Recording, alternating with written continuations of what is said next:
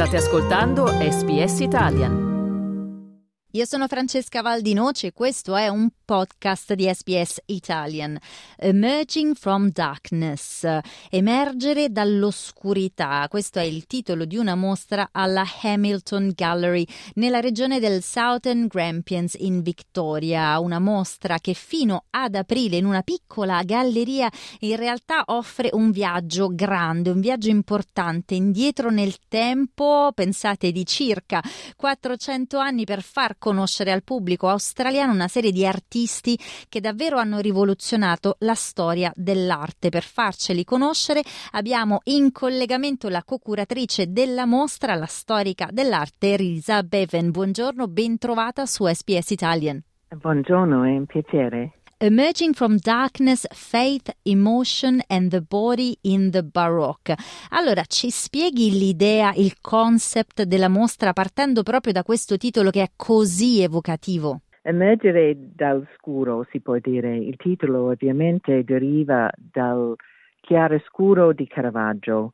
Questo modo di dipingere con luce e ombra ma l'idea di costruire un dipinto in questo modo tonale si può dire, da luce e ombra, è stato di Leonardo da Vinci. E questo era veramente un'idea rivoluzionaria perché prima di questo il fondamento di un quadro è stato il colore, per esempio Piera della Francesca, ma Leonardo ha riconcepito il fondamento dal punto di vista di luce e scuro e lui ha anche inventato questo modo di transizione tonale dentro il quadro molto sottile che si chiama sfumato e per questa ragione qualche volta è difficile di distinguere l'espressione delle figure di Leonardo, come per esempio il sorriso o no di Mona Lisa.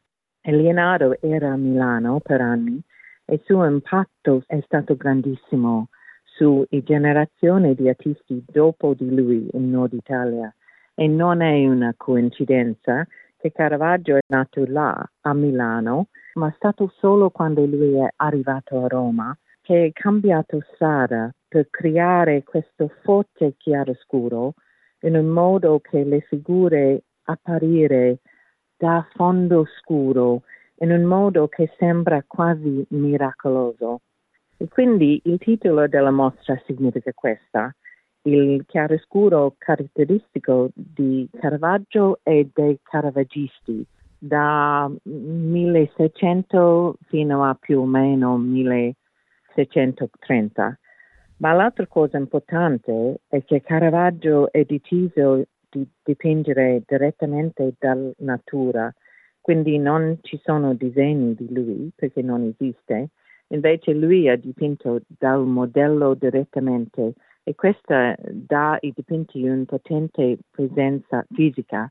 E i caravaggisti hanno anche seguito questo modo di dipingere da lui.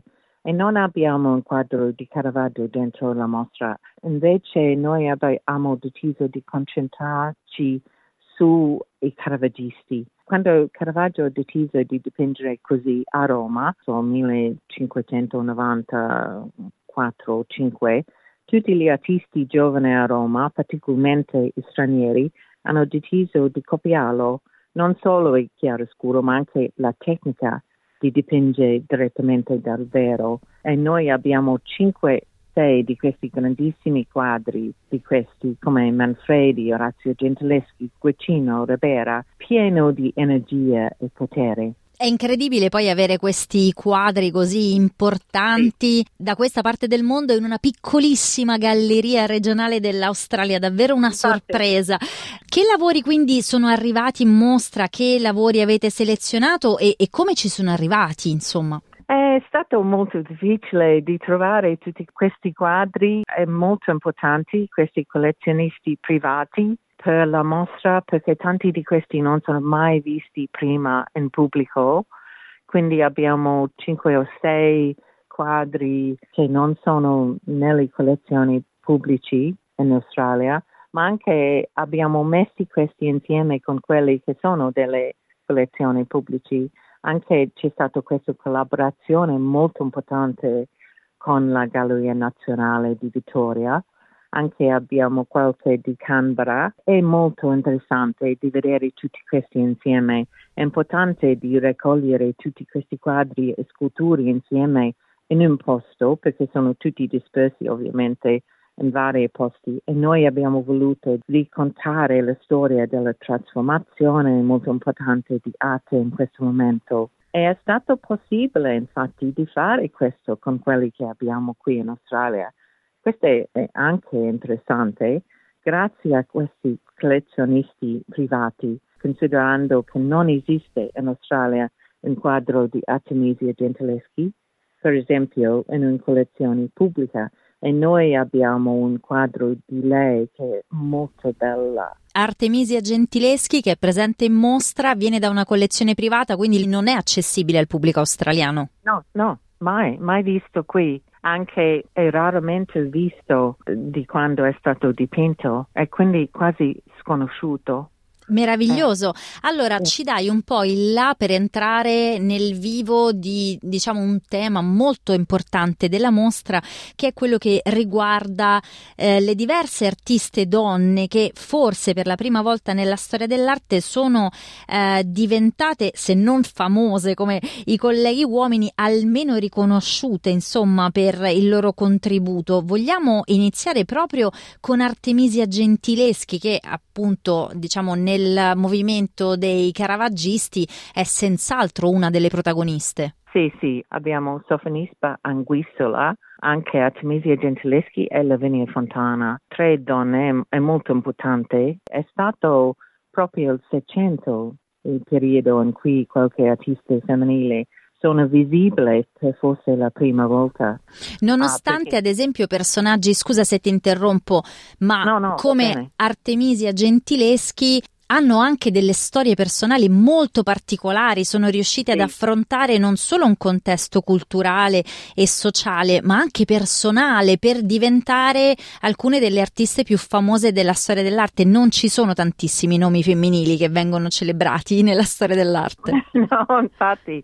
E lei è molto molto interessante, ma io credo che in questo periodo è molto interessante perché c'è anche una volontà di insegnare queste donne in primo posto i, i padri, perché per esempio Orazio Gentileschi, il padre di Artemisia, è stato importante, anche Prospero Fontana, il padre di Lavinia. Quindi ovviamente è impossibile per ragione di decoro per le donne di diventare apprendiste in questo periodo, perché non era possibile per loro di andare a vivere in una casa di un pittore e l'eccezione è Sofonisba, perché lei è andato fuori casa per insegnare latte e anche lei è un po' diverso dalle altre perché era di una famiglia aristocratica, si può dire. Ma Tunisia ovviamente la più importante, era molto famosa come una personalità. Nonostante appunto come dicevamo prima a livello personale proprio per le connessioni si potrebbe dire tra virgolette di suo padre che ha avuto questo ruolo così importante insomma si è trovata in situazioni di grandissima difficoltà no? lei ha dovuto eh, comparire di fronte anche a un tribunale. Sì sì è interessante perché il quadro che abbiamo nella mostra è un quadro di Lucrezia questa figura mitica della storia romana e Lucrezia è stato violentato da Sesto Tarquinio e dopo si è uccisa. Quindi Artemisia mostra Lucrezia in questo momento poco prima della sua morte con il coltello in mano. È un'opera molto potente, ma anche questa dimensione personale, perché Artemisia è stato anche lei violentato da Agostino Tassi, un amico del suo padre. E quindi lei capisce come senta Lucrezia in questo momento e questa conoscenza cambia profondamente il quadro. Quindi questo quadro è proprio incredibile. Quindi portano sia a livello artistico ma anche a livello proprio di linguaggio, un linguaggio differente, una prospettiva, sì, quelle sì. delle donne che prima nella storia dell'arte non esisteva. Infatti, infatti, in questo modo è politica e anche personale. In questo quadro abbiamo messo nell'ultima stanza della mostra perché è veramente il quadro più importante che abbiamo e anche molto molto singolare, puoi dire. Io intanto ricordo a chi ci ascolta che siamo in collegamento con la storica dell'arte Lisa Beven che ha curato questa importante mostra Emerging from Darkness alla Hamilton Gallery in Victoria abbiamo citato tre nomi che da soli, insomma, varrebbero proprio questa rivoluzione che ha portato il barocco di cui ci stai parlando. Com'è stato possibile, secondo te, che tre donne con delle biografie così diverse che ci hai ricordato prima siano state in grado di eh, cambiare il corso della storia dell'arte, di diventare delle protagoniste? È difficile di dire perché sono tutti diversi, quindi Sofonispa è l'unica che non ha avuto un padre artistico, nacque a Cremona intorno al 1532 da una famiglia aristocratica. E lei e la sorella Elena vennero affidate dal padre all'insegnamento del pittore lombardo Bernardino Campi quindi è molto raro questa situazione, anche unico infatti nel Seicento. E Sofonisba si dedica alla pittura come professione, anche questo è molto raro in quel momento, più o meno 1509 è stato chiamato alla corte di Spagna come dama di onore alla regina, quindi lei ha avuto questa carriera mm, abbastanza importante e poi c'è Lavinia Fontana che è nato a Bologna, ha acquisito ben presto fama come un ritrattista e poi è andato a Roma dove segue lavori per entourage di corto papale. Abbiamo questo piccolo quadro sul rame nella mostra di lei, questo matrimonio mistico di Santa Caterina e questi quadri devozionali erano molto importanti a Bologna e questo è tipico della sua produzione. E poi c'è Artemisia, Artemisia più famosa delle tre, una celebrità durante il Seicento, ha lavorato a Roma, Venezia, Firenze, Napoli, Londra, è quindi molto cosmopolita. Quindi anche eh. artiste internazionali. Una aneddoto che dà anche il senso però di queste donne da un punto di vista di eh, artiste, celebrità, quello che spiegavi prima, è che ad esempio Lavinia Fontana è un po' considerata la prima artista in carriera in Europa e suo marito era il suo impresario e suo marito ha avuto, mentre lei lavorava, poi l'obbligo familiare di crescere i loro undici figli. Sì, sì, sì, e quindi queste donne hanno situazione un po' diversa di un'altra donna del Seicento, capito? Per esempio, in, in caso di Sofonisba è stato lei che è primary breadwinner of the family. È anche vero per Artemisia, anche per Lavinia, quindi questi tre sono stato potente in questo modo. E... Allora, eh, parliamo di talenti di artiste che oggi sono riconosciute eppure non sono effettivamente poi così conosciute a livello internazionale. Uno quando studia la storia del barocco, a meno che non faccia degli approfondimenti, insomma è difficile che incontri queste figure. Secondo te, però, dopo appunto che tutte le discussioni di genere sono diventate così eh, importanti, mm, sta cambiando questa attitudine nel riconoscere un ruolo alle donne anche all'interno della storia dell'arte moderna, storia dell'arte antica? Sì, è perché sono stati trascurati, è una questione molto complicata, anche interessante. Non è facile di rispondere a questo brevemente ma forse ci sono due risposte. Prima risposta tradizionale è che non ci sono stati molti artisti femminili perché era molto difficile per le donne di insegnare questa professione, un mestiere. Devo dire comunque che negli ultimi anni in cui i musei hanno girato verso le artisti femminili, è impressionante quanto quadri di loro erano nelle cantine di questi musei, no? Quindi anche la volontà di mostrare questi artisti non c'era da parte del direttore di questi musei e solo negli ultimi cinque anni abbiamo visto tanti di questi quadri. E dopo il um, Me Too movement c'è stato questo cambiamento e la risposta più accettata è che gli uomini hanno avuto un desiderio di escludere le donne dal corpo artistico e che gli autori di questi libri di storia dell'arte erano uomini e quindi che questi artisti femminili sono sempre stati trascurati, quindi è necessario di riscoprirle sul parte di femministe. E questo è parzialmente vero, ma non è la storia completa. Per esempio nel Novecento è stato necessario di riscoprire tutti gli artisti settecenteschi, non solo le donne. Nel periodo vittoriano in Gran Bretagna, per esempio, le pitture barocche sono state considerate orribili, anche prima, infatti, nel periodo neoclassico. E quindi artisti come Caravaggio, Guido Renni, Guccino, tutti questi erano molto fuori moda e poi dimenticato. Era necessario riscoprire tutti questi pittori settecenteschi durante il Novecento. È stato Roberto Longhi in Italia, per esempio, che riscoprì Caravaggio e sua moglie Anna Banti che ha fatto il primo ricerca sull'Artemisia Gentileschi. Quindi era possibile di comprare un quadro di Caravaggio oppure Guccino per quasi niente negli anni venti, per esempio, in Gran Bretagna. È solo recentemente che il barocco è stato anche molto studiato e questo è anche importante. E a Caravaggio sono stati dedicati libri, film ed è diventato un personaggio mitologico. Migliaia, migliaia di libri, è impossibile di leggerli. Esatto.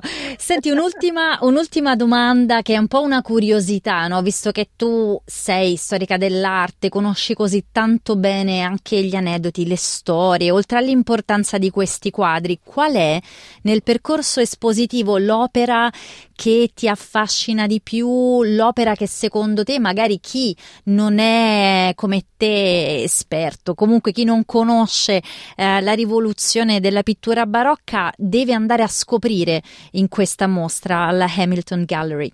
Sono tre che risaltano dal resto. Il primo ovviamente è questo di Artemisia Gentileschi di Lucrezia. Secondo me questo è molto importante per questo solo vale la pena di andare a Hamilton perché è molto particolare è mai visto in pubblico in questo paese, è raramente visto quando è stato fatto, perché è stato dipinto, è andato in collezione privata, poi recentemente è entrato nel mercato dell'arte, è venuto qui in Australia, quindi non è mai stato studiato neanche visto da molti, quasi sconosciuto. Questa è un'opportunità unica di vederla. Il secondo che mi piace è l'autoritratto di Rubens di Canberra. È un ritratto molto raffinato in cui si può vedere ogni pella della barba. È una cosa bellissima. E l'ultimo è un disegno di Annibale Cracci della Galleria Nazionale di Vittoria, perché Annibale Cracci è l'altra parte della storia di questa mostra i tre cracci Ludovico, Agostino e Annibale hanno deciso di riformare l'arte verso il 1580 più o meno a Bologna e i cracci disprezzavano in maniera statuina di loro predecessori maneristi perché si basava sull'idealismo. Invece per i cracci hanno voluto di insegnare arte basato lo studio della natura è molto fondamentale per loro. E noi abbiamo questo bellissimo disegno di un ignudo nella mostra dal vivo perché l'Accademia è quasi un laboratorio del vivo. E questi disegni di Annibale Caracci rappresentano una ricerca sulla figura umana. E i Caracci disegna tutte le cose che gli stanno davanti, i ragazzi, i bambini, parenti, ambienti domestici. Quindi per lui la riforma è stata quasi questo giro verso natura. Quindi tutti e due, Caravaggio anche Annibale Caracci, dimostra questo cambiamento verso natura, verso il corpo umano alla fine del Cinquecento e cambia in un modo fondamentale arte nel secolo seguente. Meraviglioso, grazie mille Elisa per questo viaggio nella storia dell'arte, tutti i dettagli per poter visitare questa mostra alla Hamilton Gallery. Grazie mille allora alla co-curatrice della mostra Lisa Bevan. Grazie mille, è stato un piacere grande, grazie. Cliccate mi piace, condividete, commentate, seguite SPS Italian su Facebook.